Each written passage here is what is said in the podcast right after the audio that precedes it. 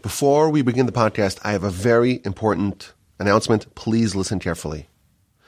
Our organization, Torch, the Torch Center, we're a nonprofit. That means that the only way we can support our incredible staff of rabbis and rebbitzins and our support staff and pay rent at the glorious Torch Center and to do all the wonderful work of Torch, the only way we do that is via the generosity of our friends and supporters. The only way we can pay for our expenses, the only way, is by fundraising. We need to fundraise. We have no other choice. But we have a different fundraising philosophy. We don't want to fundraise all the time.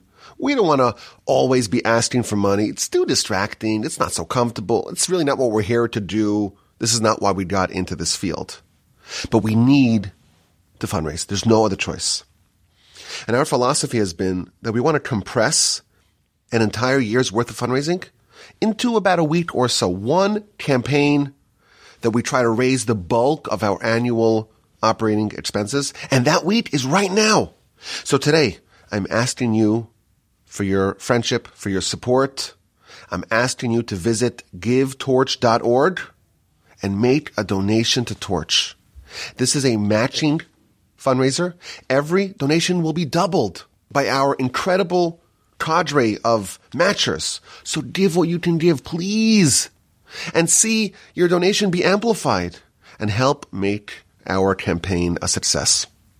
If everyone who is listening right now gives what they can give, if you give what you can give at give torch dot org, the campaign will be a success. And the light of Torch can be bright for another year. And you know, you know this is a good idea. You appreciate what we do. You enjoy our podcasts. You know what we do. You enjoy what we do. You find our podcasts to be interesting, to be educational, to be valuable, to be compelling. Today, I need your support to keep it going. In the description of the podcast, you'll find the link, give torch dot org. Please chip in and make the campaign a success. And I have to tell you, thank God, my wife and I are the proud parents of seven children. And this is my only job. Without your support, I wouldn't be able to make these podcasts. The Torch Center would close down. We'd all have to find real jobs. And wouldn't that be a shame? But thank God, we have incredible supporters, incredible donors, incredible friends and partners. And Torch is able to teach and spread Torah in a never-before-seen kind of way and on a scale that we would only dream about years ago. And I don't like to typically tout our numbers and how big of an impact we're having. But in this context, I think it's important. I've been recording and releasing Torah podcasts for more than a decade now, way before it was cool. This most recent month, the month of January, it set the record for the most downloads of any month that I've been in business for. About eighty thousand downloads of Torah podcasts in one month. There's a new record in January, and it beat the record set in December, which beat the record that was set in November. So this is huge, and it's still growing. And it's something really special. And all of it is thanks to our incredible supporters who support our work and support Torch and support the Torch Center and all the incredible podcasts. And they visit give torch dot org and support. Every donor is a partner. If you give at give torch dot org, you're a partner in this incredible enterprise of Torah. Now, if you choose to not support, you are not a partner. And wouldn't that be a shame? As they just tell us, anyone who contributes towards a mitzvah, they get the merit of that mitzvah. So anyone who goes right now to give torch dot org and makes a donation and gives what they can give, and every donation, of course, is doubled, you get a portion in the incredible merit of eighty thousand monthly downloads of Torah podcasts. This is the easiest business decision in history. So go to give torch dot org and give what you can give. And please, God, will raise the torch of Torah. We'll keep the flame of Torch lit to spread the light of Torah the world over. Whatever merit we get from all the unprecedented impact that our organization is having, all the incredible Torah that's being spread, that merit is divided. It goes to us, the team at Torch, and it goes to our partners who support our work. Now, you know, if you follow what we do here, we work really hard the whole year to connect Jews and Judaism, to spread Torah, to impact people around the world. And you know that we work really hard. We work tirelessly. That's our part of the deal. But now I need you to do your part as well. So please, pause the podcast and visit give torch dot org. You can find a link in the description of the podcast. And give what you can, give what you can to support Torch and to support the incredible Torch podcasts. This is an online fundraiser. It's a matching fundraiser. Every donation will be doubled. In the description of the podcast, there's a link. So I'm asking you please to pause the podcast and visit give torch dot org and give what you can give and support our organization and support the podcasts. And by doing that, you'll make me happy. You'll make me glad. You'll put a smile on my face. Don't make me sad. I'll be sad if I don't have your support. I'm counting on you. Please don't let me down. Please visit give torch dot org and pitch in. Give what you can give. You will not regret it. I guarantee that. If you enjoy what we do, if you enjoy our podcasts, you will enjoy it even more once you become a partner and once you give what you can give at give torch dot org and support us. Every donation is doubled. This is a once-a-year thing. It's a total no-brainer. give torch dot org. This is very important. And it's very important to me to have your support. I want one hundred percent participation. I think of the podcasts as this big distributed family, and I need my family members to support. I want everyone on board. Give what you can give and support our work. If you've never given in the past, now's the time to get started. give torch dot org. Give what you can. If you have given in the past, thank you so much for that. You are responsible for all the work that we did over here. And today, I'm asking you again for your support. And if you gave in the past, give more. Push yourself a little bit more. You will not regret it. I've never had, over the course of my tenure here, there was never a single donor who regretted their donation. It's unbelievable. Partner with me. Give what you can give. Support Torch in twenty twenty-three.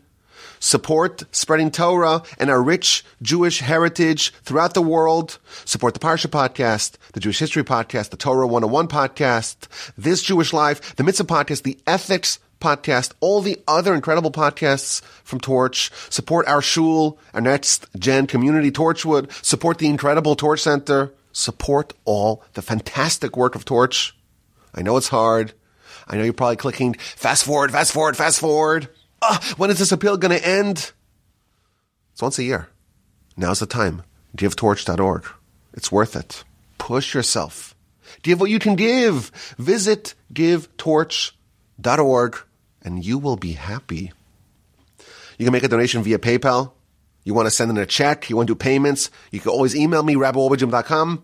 I'll make it easy for you. If I have your phone number, I will likely be giving you a call this week. So be on the lookout for that.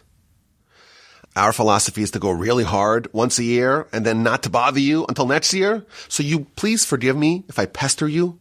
And if you get a call from me, please forgive me if I'm interrupting you. We do this once a year. That's it. I'll bother you once and not again for a year. And again, the website is give torch dot org. You could choose which podcast is your favorite, which one you want to support, which Torch team to support. All that at give torch dot org.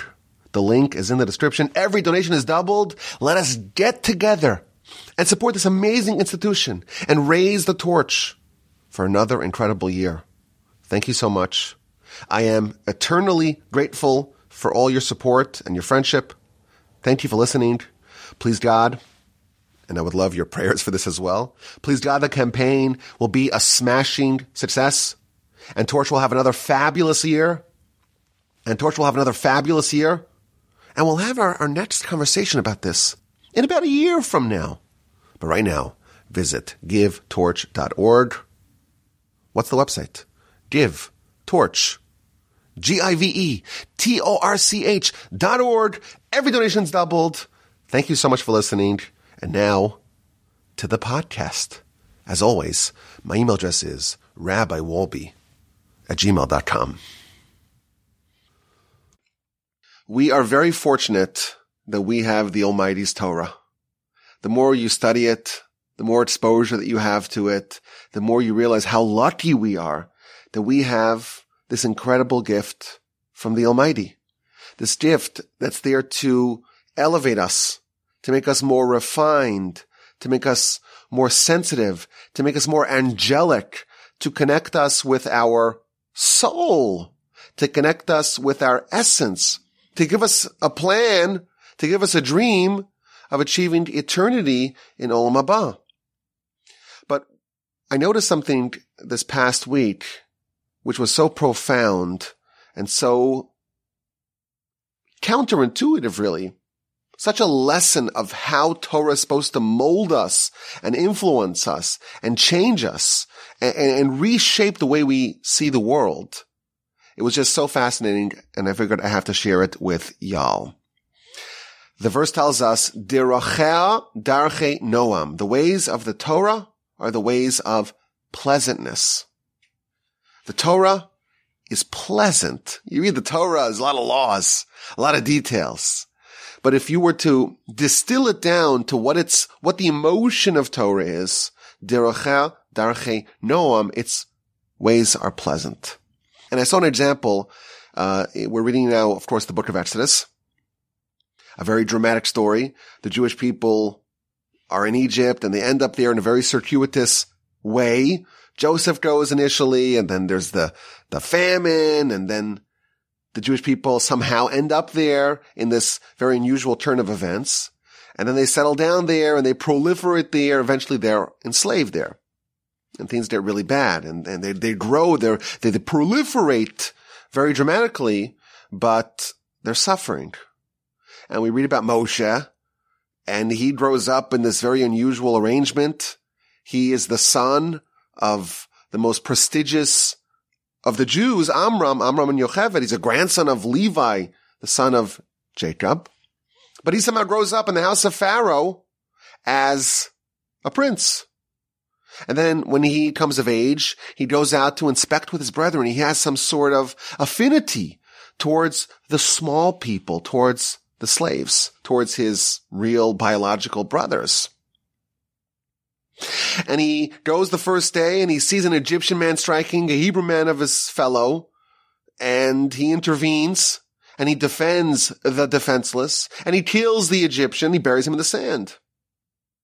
And the next day he goes out and sees two Jews, two Hebrews fighting, two Israelites fighting. And again, he intervenes and they say, well, why is this your business? Are you going to kill us like you killed the guy yesterday?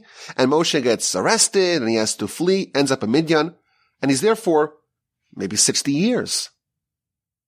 And the Jews forget all about Moshe, of course. He's gone. sixty years. Who remembers?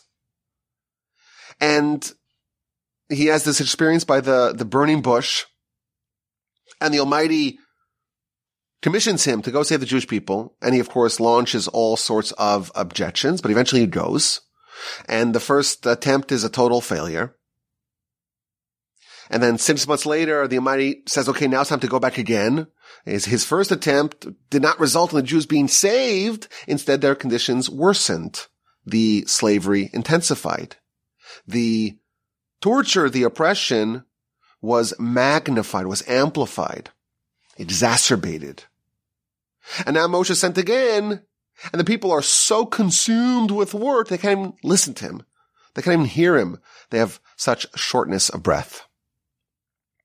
But what happens? Moshe does miracles, and uh, a series of plagues happen, and Pharaoh gets progressively humbled, and the Jewish people are freed from their bondage, and they get to witness all these miracles, these, these miracles that really encapsulate all aspects, all facets of existence.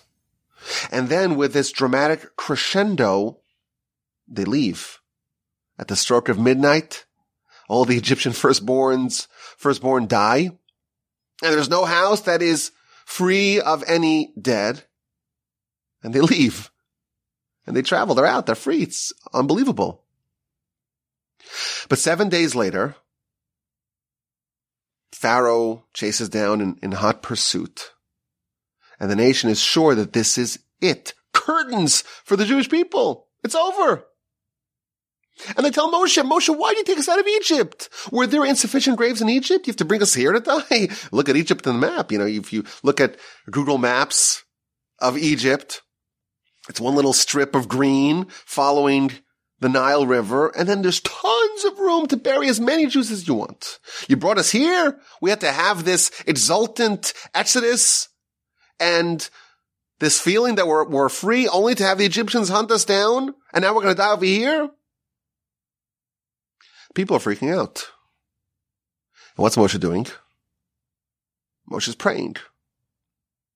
And God says to Moshe, why are you praying? Ma titz'ak Eli, why are you praying? Speak to the people, and it's time to go. Where to go? Your backs are up against the water, and you're surrounded by this very well-armed and experienced army. Where to go? Go into the water. And we know the story. They go into the water, and the waters split, and one of the most dramatic events in all of human history happened. There are walls of water on either side. The Egyptians follow. They are washed away. And the nation forever says goodbye, departs from their Egyptian overlords. And then they sing. They launch into spontaneous song, and the story continues. But it's an incredible thing. Jewish people are in a very precarious predicament. They're surrounded by an army, armed to the teeth, six hundred chariots. Backs are up against the water. And the people, what do they say? The people say, well, uh, well, you brought us here to die? Are there insufficient graves in Egypt? Why do we have to come all the way here to die? It's much more convenient to just die there.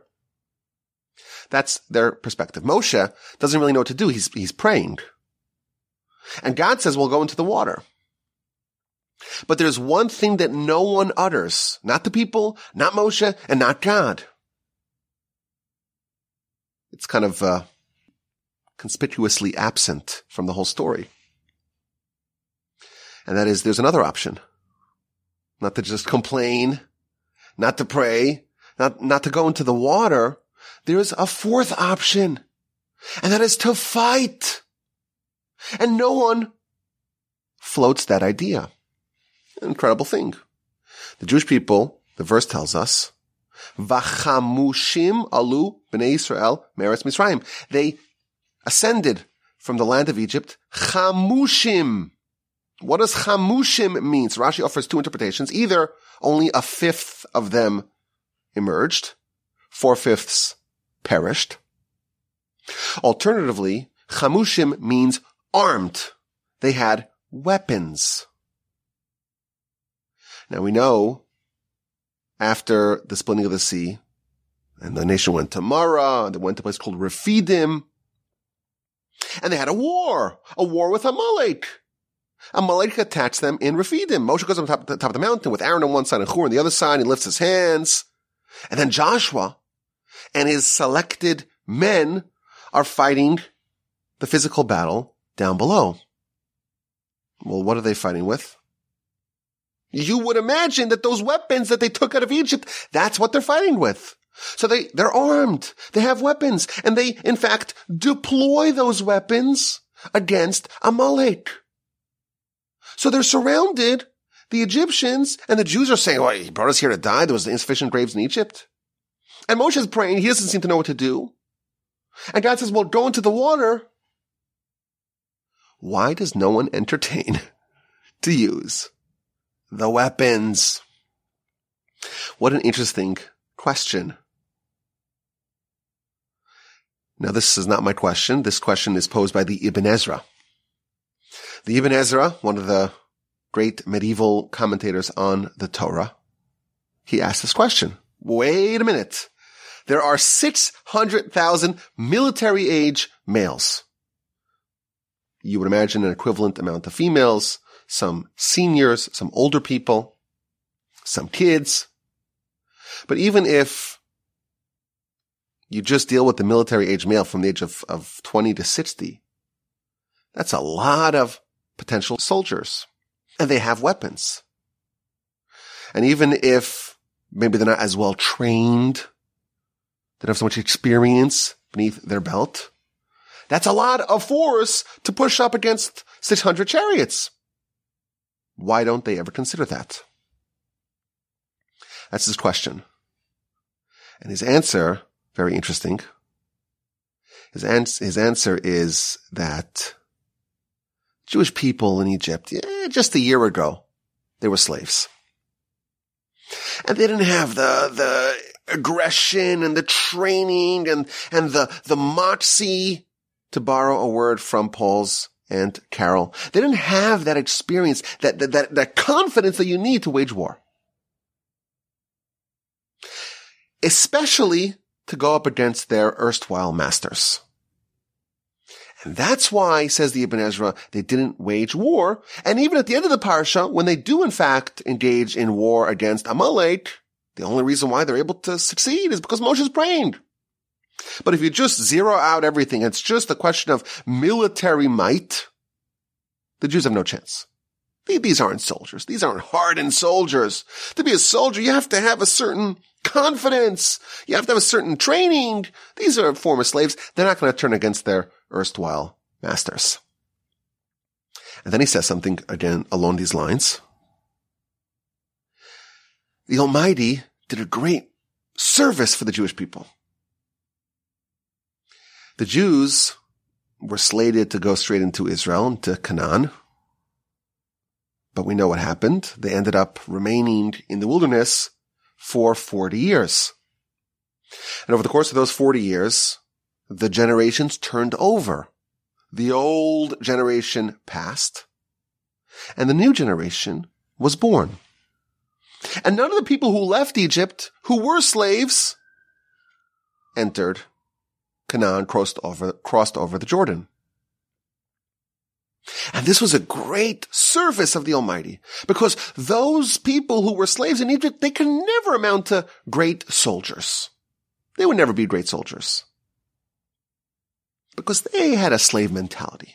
They didn't have that, that confidence that you need to be able to successfully engage in combat. Their children, they were never slaves. They're going to be good warriors. And that is the reason why, says the Ibn Ezra, these people, they just weren't, they, they didn't have what it takes to fight. To fight, you need to have confidence. If you have a, a slave mentality, if you're weak and feeble and uncertain about what to do, then you're not going to be a good warrior. And he even reminds us of what he said in the beginning of Exodus. In the beginning of Exodus, the Ibn Ezra points out that there's a reason why the Almighty manipulated it that Moshe was a prince. Why did the Almighty do that? That Moshe, the savior of the Jewish people, ends up as a prince for Pharaoh. What's the reason why that had to happen? And he says, because if had he grown up as a slave, he would never have the confidence to walk into Pharaoh and to make demands. It had to be that he grew up in this very unusual environment for an Israelite at the time, so he can have confidence and he can have moxie and be and be bold and be daring. Jews, the rest of the Jews, the rank and file, they were feeble, they were incapable, they were much weaker, much more docile, and that's why they're not going to engage in war against their masters. That is the Ibn Ezra. I saw another answer, which is going to launch us into our concept, the, the, the larger, more global concept that I want to convey today. This is found in a fascinating piece in the Esav Sofer, who is the son of the Chassam Sofer. And he gives a different answer to this question. And the question is, why does no one consider to wage war, to fight with the weapons against the Egyptians? And the answer that, that the Esav Sofer gives is a very counterintuitive one. And when we read the answer, we discover the answer, it's not going to really resonate initially. But if you think about it, there's a very deep and profound ethical lesson that we can derive from it. He quotes the verse in Devarim, Deuteronomy chapter twenty-three. The verse says that we are not allowed to disdain or hate or abhor an Egyptian. There is a prohibition for us to discriminate against Egyptians.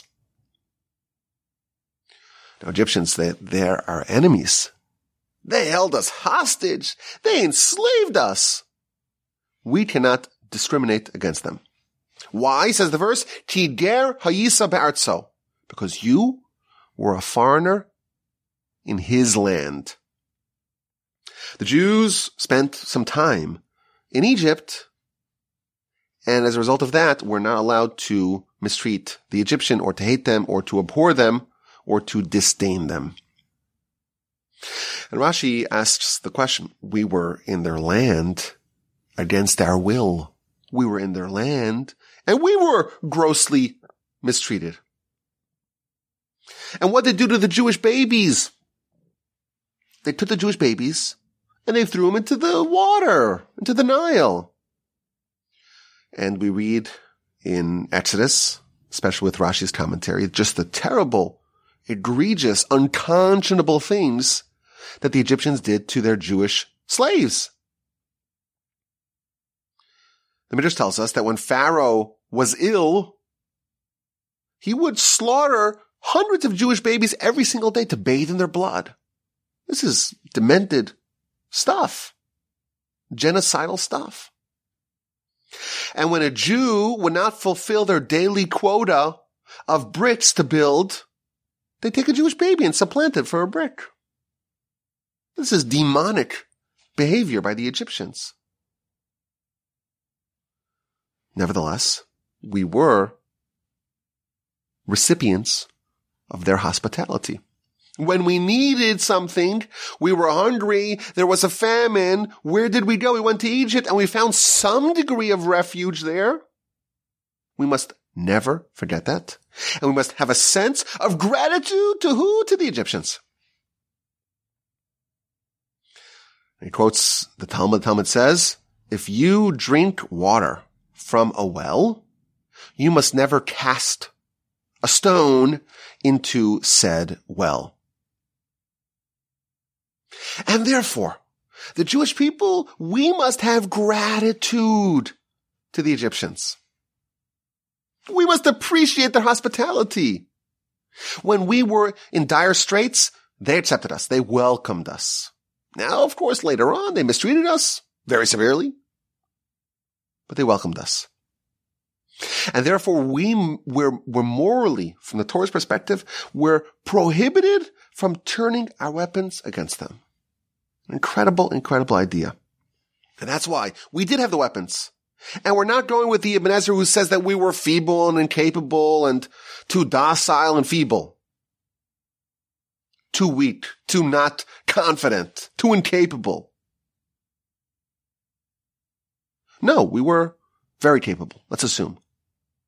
But we are prohibited from doing anything negative towards the Egyptians, and therefore the right thing for us to do was to not turn our weapons against them.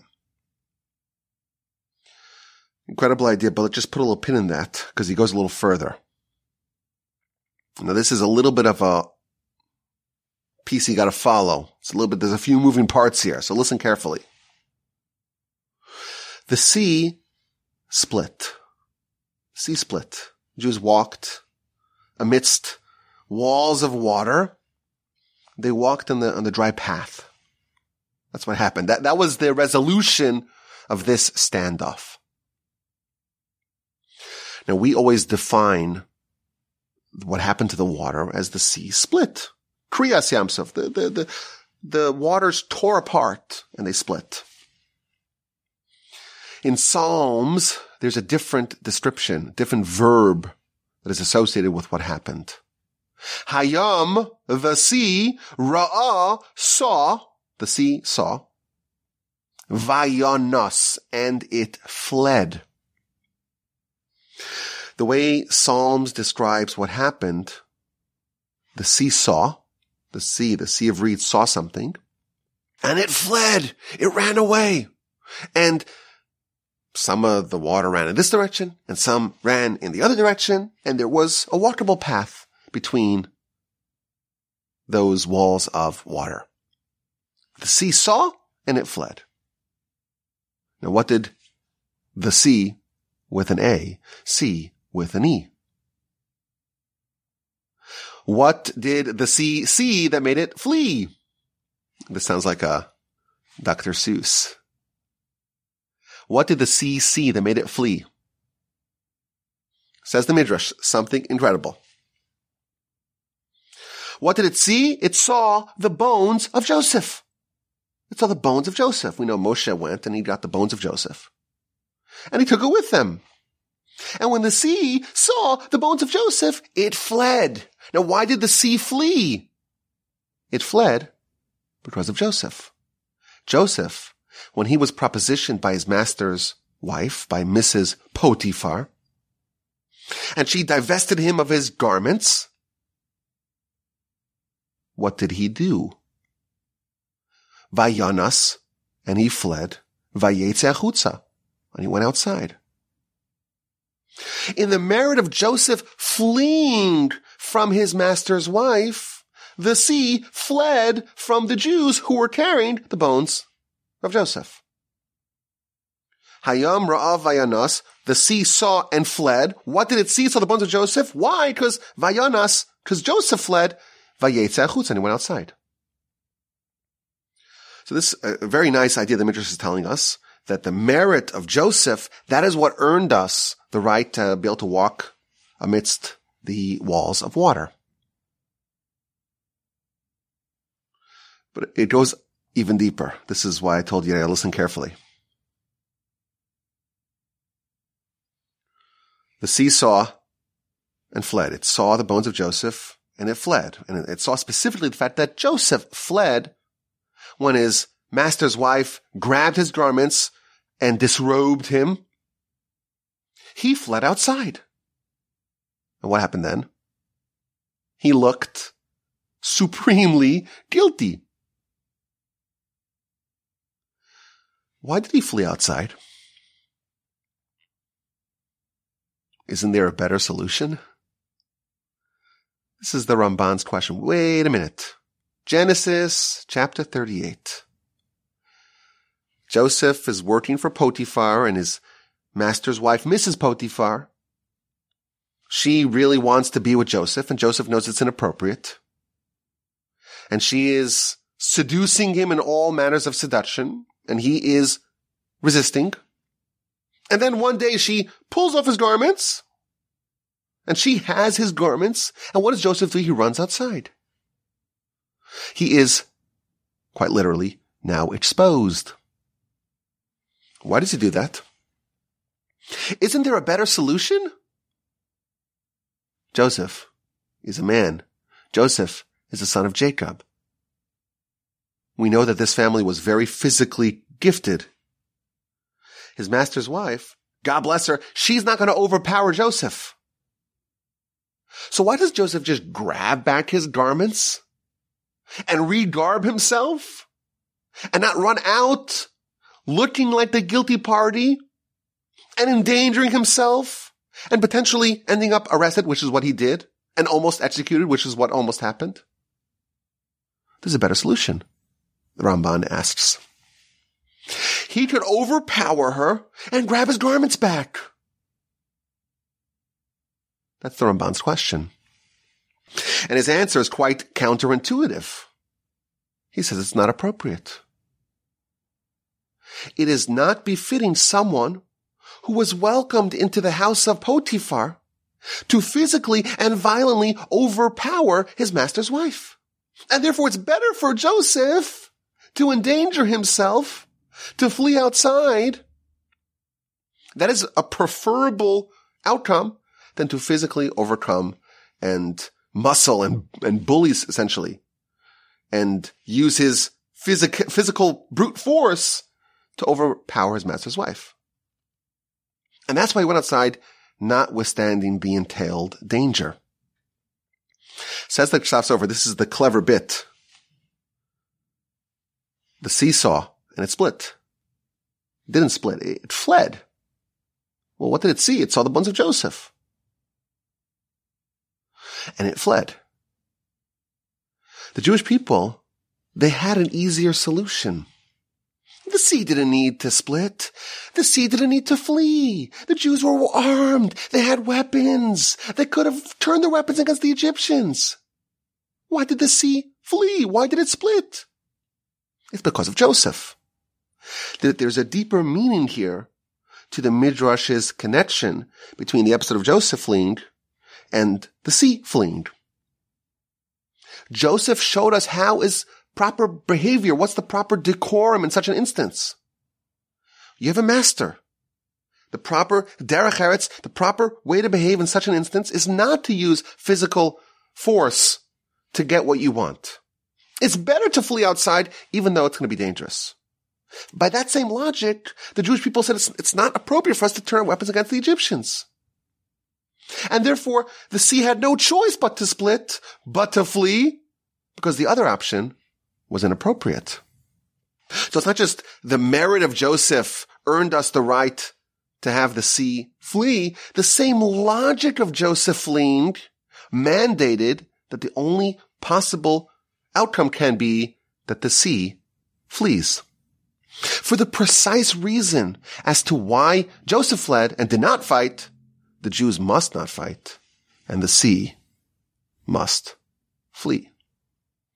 This is the Kesaf Sofer's genius response to this question of the Ibn Ezra. The Jews were armed. And we're assuming that they are capable and competent. So why didn't they fight? They didn't fight because it was inappropriate for them to fight. To physically and violently free themselves of their oppressors, that is not appropriate. Why? Because they were your hosts. And you owe them a debt of gratitude. They hosted you in your time of need. When you were needy, they took you in. Now, with uh, with friends like this, who needs enemies, right? We would have much preferred avoiding their hospitality. This is hospitality? I think this is an incredible example of the Torah molding us and forming us and giving us lessons in sensitivity in a way that we would not typically expect. A, we're told that we must show eternal appreciation and gratitude to the Egyptians. Why? Because we were visitors, foreigners in their land, and we're never allowed to discriminate against them. And yes, they were the worst hosts ever, and what they did to to us and to the Jewish babies is totally unconscionable. But nevertheless, the Torah is training us that we must show gratitude in a way similar to what happened with the first three of the plagues. The verse tells us that the first three plagues, Moshe was told to strike the land and, and the water respectively. But he sends Aaron. He outsources it to Aaron. And the reason why is because, well, Moshe, you benefited from the land. When you killed the Egyptian on day one of your excursion, you buried him in the sand. And therefore, it's not appropriate for you to strike the sand. Now, how much did the sand really protect him, right? You know, the next day he was arrested for that crime anyhow. And Moshe, you, you were floating on the water in that makeshift little ark box for fifteen minutes before the princess, Pharaoh's daughter, picked you up. Therefore, it's not appropriate for you to strike the water. Send Aaron instead. So that's one lesson, the incredible sensitivity that we have in appreciation for things that are not necessarily in their totality. You know, in aggregate, you wouldn't say this is a good thing that has done good things for you. But if there's even a scintilla, a smidgen, an inkling of goodness that you received from a given thing or entity or nation or person, you have to be very aware of that, cognizant of that, and behave accordingly. Moreover, this goes so far, if you have a debt of gratitude towards a given thing, even if your life is in danger, like Joseph, his life is in danger. The commentaries note that Egypt wasn't known for its uh, rights of uh, the incarcerated. Joseph could have been executed for this libelous claim against him. You would imagine, to save your life, maybe you could violate some of the rules. Maybe the ends would justify the means in that instance. Maybe, yeah, we can't really turn our weapons against the Egyptians, but what are we supposed to do now? We're going to die? There's no other choice. They have very violent intentions. Maybe in this case it will be okay. What does the Torah tell us? The ends do not justify the means. Deracha darcheinom, the ways of Torah are always pleasant. If you're doing something that's not pleasant, if there's something wrong with what you're doing, it's not the ways of the Torah. And therefore no one, not the Jews, not Moshe, and not God, says to use your weapons against the Egyptians. And the more I was thinking about this, the more I realized that this is a pattern that we see again and again and again in the stories of the Torah. Even when there is such an important need, the whole nation is hanging in a balance. The future of the Jewish people is in peril. What will be with this grand experiment of the Jewish nation? Will we endure? Even in instances like that, the ends do not justify the means. You recall at the beginning of Exodus, Moshe as the shepherd working for Jethro in Midian. He's been there for decades. And God appears to him in the burning bush, chapter three of Exodus. And God instructs Moshe, go save the Jewish people. And Moshe goes, right? Right? Right? Well, yes, but a lot of things happen between Moshe being instructed by God, commissioned by God, when this idea was first proposed by God, until Moshe actually went.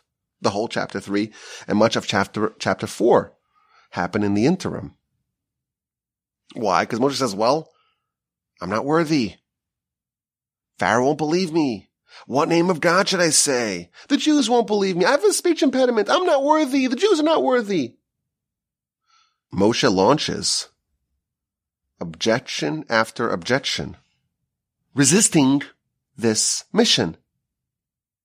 And finally, he tells God, send someone else. Who is he referring to? Send Aaron. Moshe has an older brother. And what's going to be when Moshe prances into Egypt? I'm here to save the Jewish people. Aaron is the older brother. He's going to feel a little miffed. And then Moshe says, well, send Aaron instead. And Rashi tells us that all the objections were all excuses. The real objection, the real reason why Moshe did not want to take on this mission is because he was worried that Aaron would be embarrassed or ashamed or feel envious of Moshe's promotion. I've heard from some of my um, older brothers how hard it is uh, to see uh, your younger brother tower over you. That's a joke. Dominate you. It's also a joke. But it's tough. It's tough. Your younger brother, the one that used to bully and used to, used to change their diapers and feed them, and suddenly they're eclipsing you. They're leapfrogging you. You're Aaron. You've been in Egypt the whole time. Moshe shows up and suddenly he's the, he's the boss. He's in charge. Now, if you think about it, the nation suffering. They're being tortured. They're experiencing tremendous pain. And God says, it's time to save them.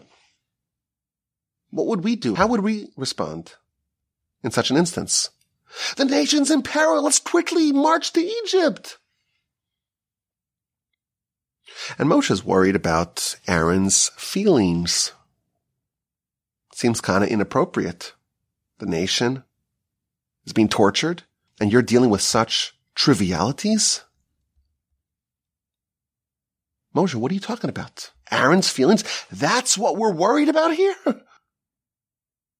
Aaron's feelings? Really? The whole nation's suffering, and that's what you're worried about? Now, to compound the matter, what does God respond? This is chapter four, verse fourteen of Exodus. God gets angry at Moshe. Vayicharaf Hashem b'Moshe. God gets angry at Moshe. Now, if we were to guess what the end of the verse is, we would say, he gets angry at Moshe. He says, why are you dealing with such small pettiness? Aaron's feelings? That's what you're worried about right now? When the nation is suffering so mightily? That's what we would imagine God's continuation would, would be. But God says something else. God says, Aaron? Don't you know Aaron? When he will see you, and he will see the important post that you have, and he'll see your stature rising above his, he's going to be happy in his heart.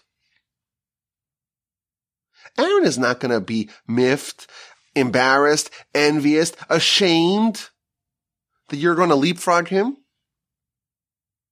Aaron will be happy in his heart. You know, sometimes when your friend gets a promotion, you're like, oh, I'm so happy for you. But in your heart, like, ah, oh, why not me? Ah, oh, oh, I wish he fails. Ah, oh. That's what sometimes the way we, we feel. We could externally project happiness. I'm so happy for you. Oh, congratulations. But to be happy in your heart, you really have to be a special person. And the verse tells us that God testifies. Aaron will be glad in his heart. The only person that we know of, regarding whom the Almighty testifies, has no envy. The only person is Aaron. He will be glad in his heart. And that's why God gets angry at Moshe. Now, we we question Moshe. Moshe, I understand. Why are you worried about Aaron's feelings when the nation is on the verge of destruction? We questioned Moshe's calculation.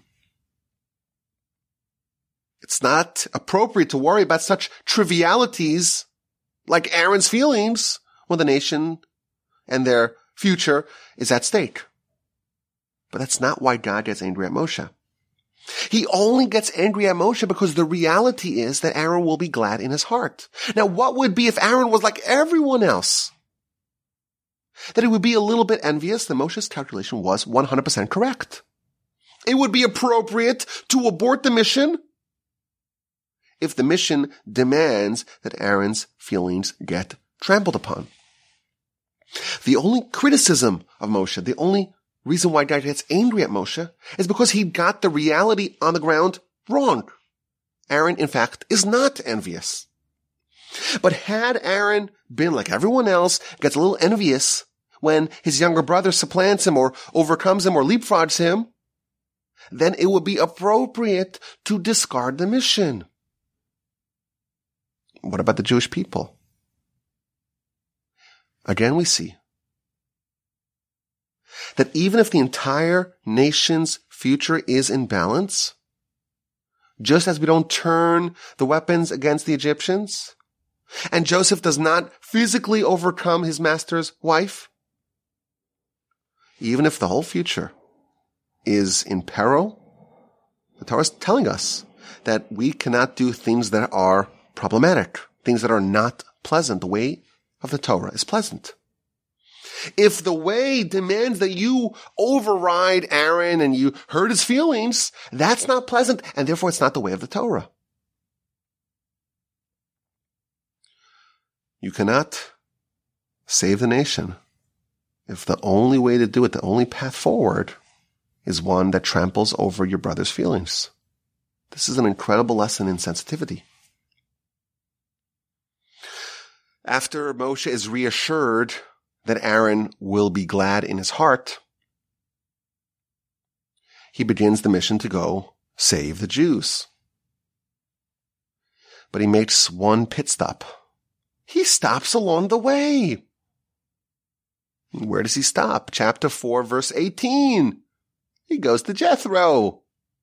And he says, Jethro, um, I want to go to Egypt. I want to go inspect the well-being of my brethren there. Would that be okay?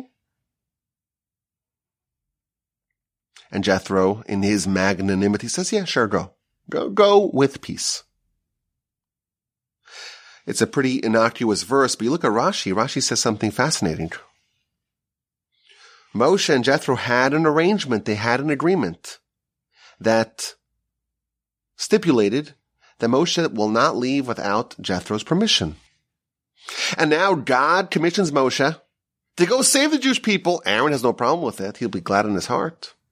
And Moshe says, wait a minute, I have to make one more stop to get permission from my pagan father-in-law, Jethro. Now, Jethro gave his blessing to this mission. But what would have happened had Jethro said, actually, I don't approve? Implied from the verse is that Moshe would have told God, I'm sorry, the Jewish people, they're suffering. Aaron wouldn't mind. Doesn't matter. I'm staying here. I'm not going to violate my oath to Jethro, to my father-in-law, even if it means that the whole Jewish people don't have a savior. Now, again, if we just saw this, we would say Moshe made a mistake. I don't understand. God tells you to do something.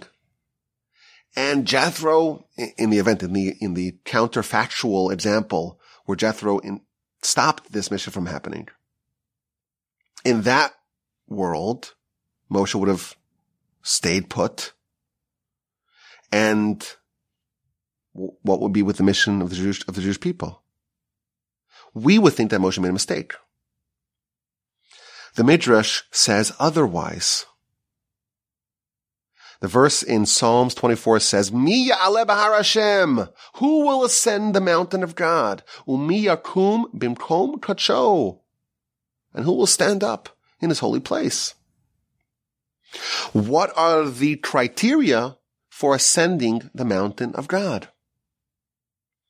Niki kapayim, you have to have clean hands, integrity. Ubar livav, and a wholesome heart.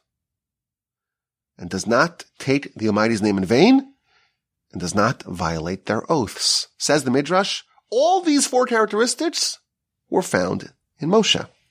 And that's why Moshe was able to ascend the mountain of God and receive the Torah. And it gives examples to all these four themes. Moshe did not violate his oath when he went down to Egypt. He first stopped, made a pit stop, with Jethro, because he had made an oath, because he had promised to not leave without his permission. So what we would accuse Moshe of making a mistake, how can you deal with such trivialities when the nation's future is in peril? Not only did Moshe not make a mistake, that was his qualifications. Those, these are his credentials that enable him to ascend the mountain of God. And again, the nation is hanging on a thread. The future of the Jewish experiment is at risk. And you're worried about a small oath that you made to your father-in-law? God says to go! And you say, I want to consult with Jethro? Again, we see this principle to save the Jewish people, to alter the course of human history. You cannot do it if it demands that you take a path that's not pleasant.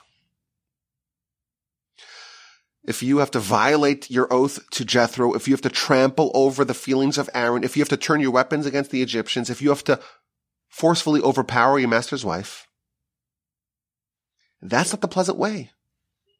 And the ways of the Torah are all pleasant, and thus, if it's not pleasant, you know it's not the way of the Torah. But there's such an important, let's make an exception here. No, there's no exceptions. There's no exceptions. It's never appropriate. It's an incredible idea. It's never appropriate for us to violate the ways of the Torah, the ways of pleasantness. Not only that, our understanding is that even if you were to do it, it would not succeed, because that's not the way of the Torah. You're not going to save the Jewish people by going against the way of the Torah. But what will be? What will be? That's the Almighty's problem, not mine. There are more examples to this phenomenon. In chapter twenty-seven of Genesis, the Jewish people were again at risk. Isaac was old, and he had a preference for Esav. And he tells Esav, I want to give you a blessing, a blessing that is rooted in prophecy, guaranteed to be fulfilled. But the way you do it is you have to bring me something. So go out, catch some game, take your weapons, and make me delicacies, and you bring it, and I'll eat it, and then I will have the proper frame of mind to be able to bless you before I die. Had Esav received those blessings, it would have been total catastrophe for Jacob and his descendants. Now we know the story. Rebecca overhears it, and she summons Jacob. And uh, we have to stop this. She understands, of course, prophetically, that Jacob is the right one, not Esav. Jacob is going to be the one who's going to be the standard bearer, the torch bearer of the Abrahamic mission. And she tells him, we're going to do the heist of the century. Nay, the heist of the millennium. You're going to masquerade as Esav. You're going to impersonate Esav. Your dad, of course, you remember, is blind. And I'm going to make the special delicacies, and you're going to say, I'm Esav. Here are the delicacies, and you're going to receive those blessings.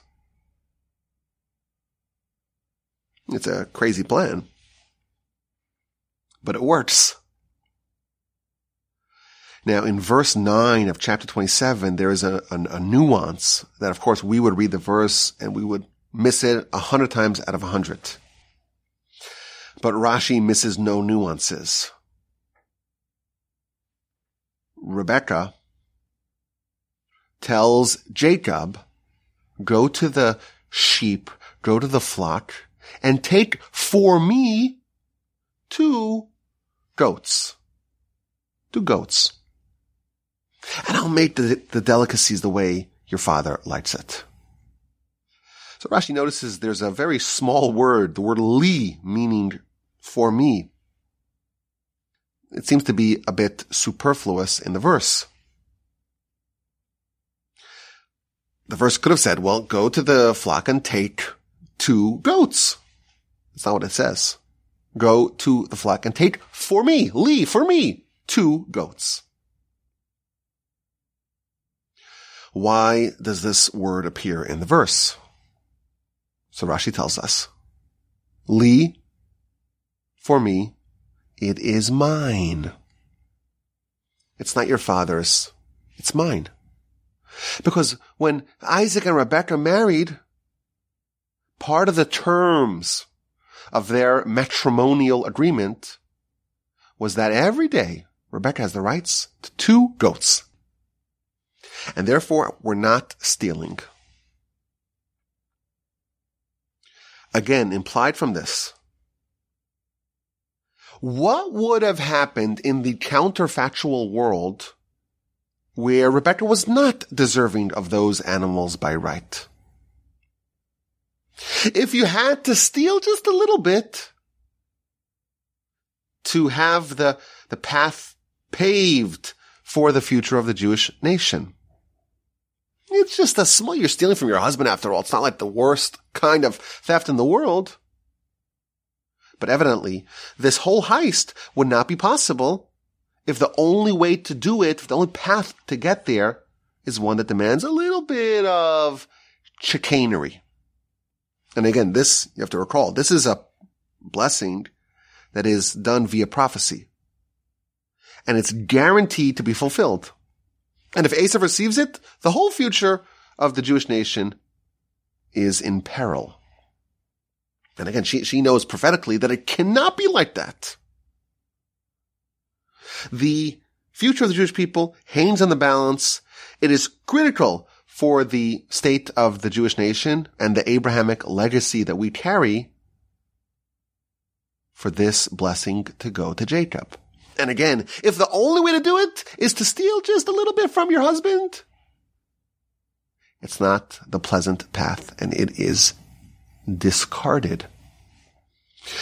And finally, the next example of this principle, also in the book of Genesis, Judah has two sons.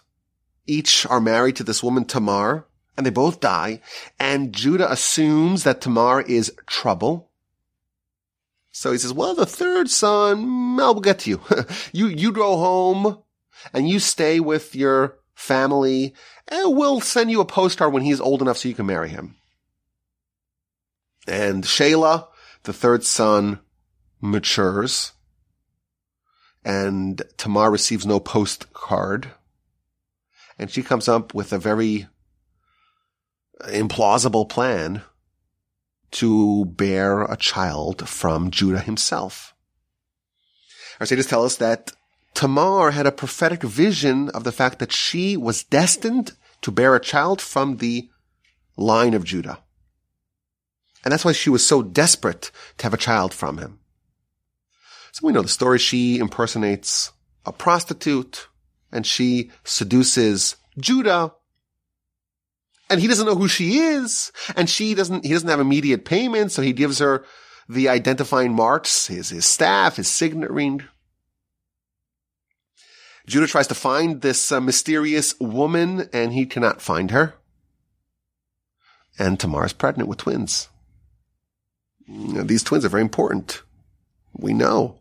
These are the forebearers of David and Solomon and the whole line of David and, of course, Messiah.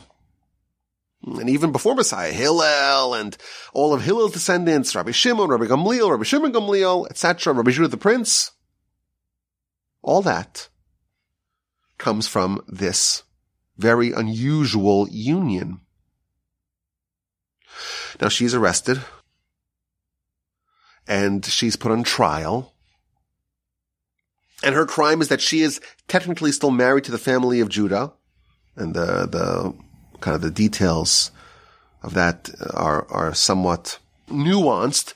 But she is, even though her husband is dead, but because she must still resolve her relationship with this family because she bore no children, so that's kind of the Levirate marriage idea. She's put on trial. And Judah is the judge. And the Midrash tells us that the spectators to this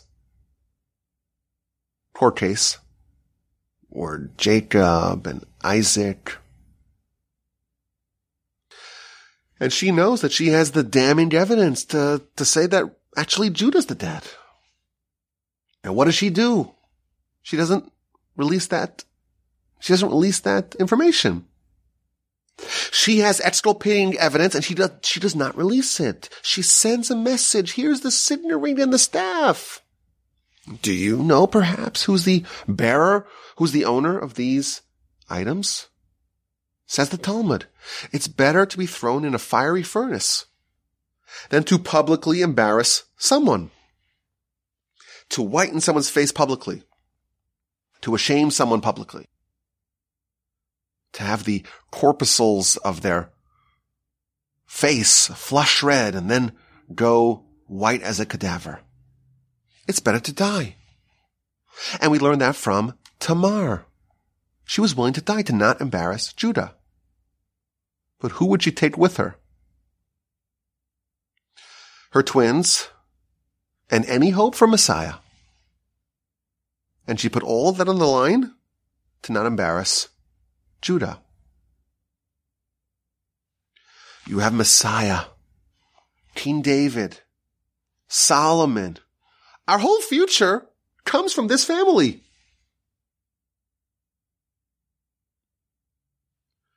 It's implied that she knew that as well. Nevertheless, she's not going to take a path that's not pleasant to achieve those ends. She's willing to forfeit her own life, the life of her twin babies, and the future of Messiah and David and Solomon and Hillel and Judah the prince, all of that, to not take the unpleasant path. Again, we see this principle. You want to accomplish great things. You want to be an important cog in this engine that's a Jewish nation. You want to save the nation. You want, the nation's in danger. Why they're in danger? Either because of Jacob losing out on the blessings to Esav, Tamar losing her life and her children and her future, Moshe, I'm not going to come save the Jewish people because of Aaron, trampling over Aaron, because of the, the oath that I made to Jethro, Joseph forfeiting everything to not do something which is inappropriate, which is insensitive, which is in, which is not the right thing to do to your master's wife. The Jewish people back up against the wall after the Exodus, on our way to Sinai, on our way to Canaan, finally fulfilling the dream that's been hundreds of years in the making. None of them are willing to do something which we would think is relatively trivial. They don't do that, not to save their lives, not to save the nation, not to save Messiah, none of that. Our instinct is to say they're all wrong. You could do something a little bit, massage the numbers. It's a price you should be willing to pay. There's the greater good. It's not really so bad. Is it so, so bad? The ways of the Torah are pleasant. It can't just be it's only a little bit bad. Eh, it's a very minor crime. It has to be pleasant. That's the ways of the Torah. And if it's not pleasant, it's not the ways of the Torah. And such a path is not going to bring you to good places. And we see this lesson again and again. We would make that calculation. Moshe says that we're wrong, and God agrees with him. We would think, well, you know, Aaron, to trample over him a little bit, that's a price you'd be willing to pay. To violate your oath with Jethro, after all, Jethro, my, my goodness, he's not really such a hero. He's not even one of us. And he's, he, he was a, a minister, a priest for the, for the pagans. He, he really did a lot of pagan stuff. Maybe someone like that, we could uh, make an exception. The, the Egyptians, what they, what they do to our people. Terrible things. Maybe it's okay if we don't treat them with such reverence. All this is incorrect. God agrees with Moshe, and the Torah shows us again and again, it's not worth it. You cannot embarrass Aaron. You cannot violate the terms of your deal with Jethro. You cannot publicly ashame Judah to exculpate yourself. Stealing a few animals from Isaac. Isaac, my goodness, he's my husband. You cannot do that, even if the future of the nation and thereby the grand mission of Abraham is in peril. You cannot overpower Missus Potiphar, even if it means that you will likely be executed. You cannot turn your weapons against the nation that you must have some degree of gratitude towards. My grandfather, a blessed memory, used to say that we have a tradition. We have a tradition. If you can bring about the salvation of the entire nation, and there's only one slight inappropriate thing that you need to do to get there, it only tramples over one person. It's only slight, ninety-nine percent pleasant, proper, appropriate. It's only one percent corrupt.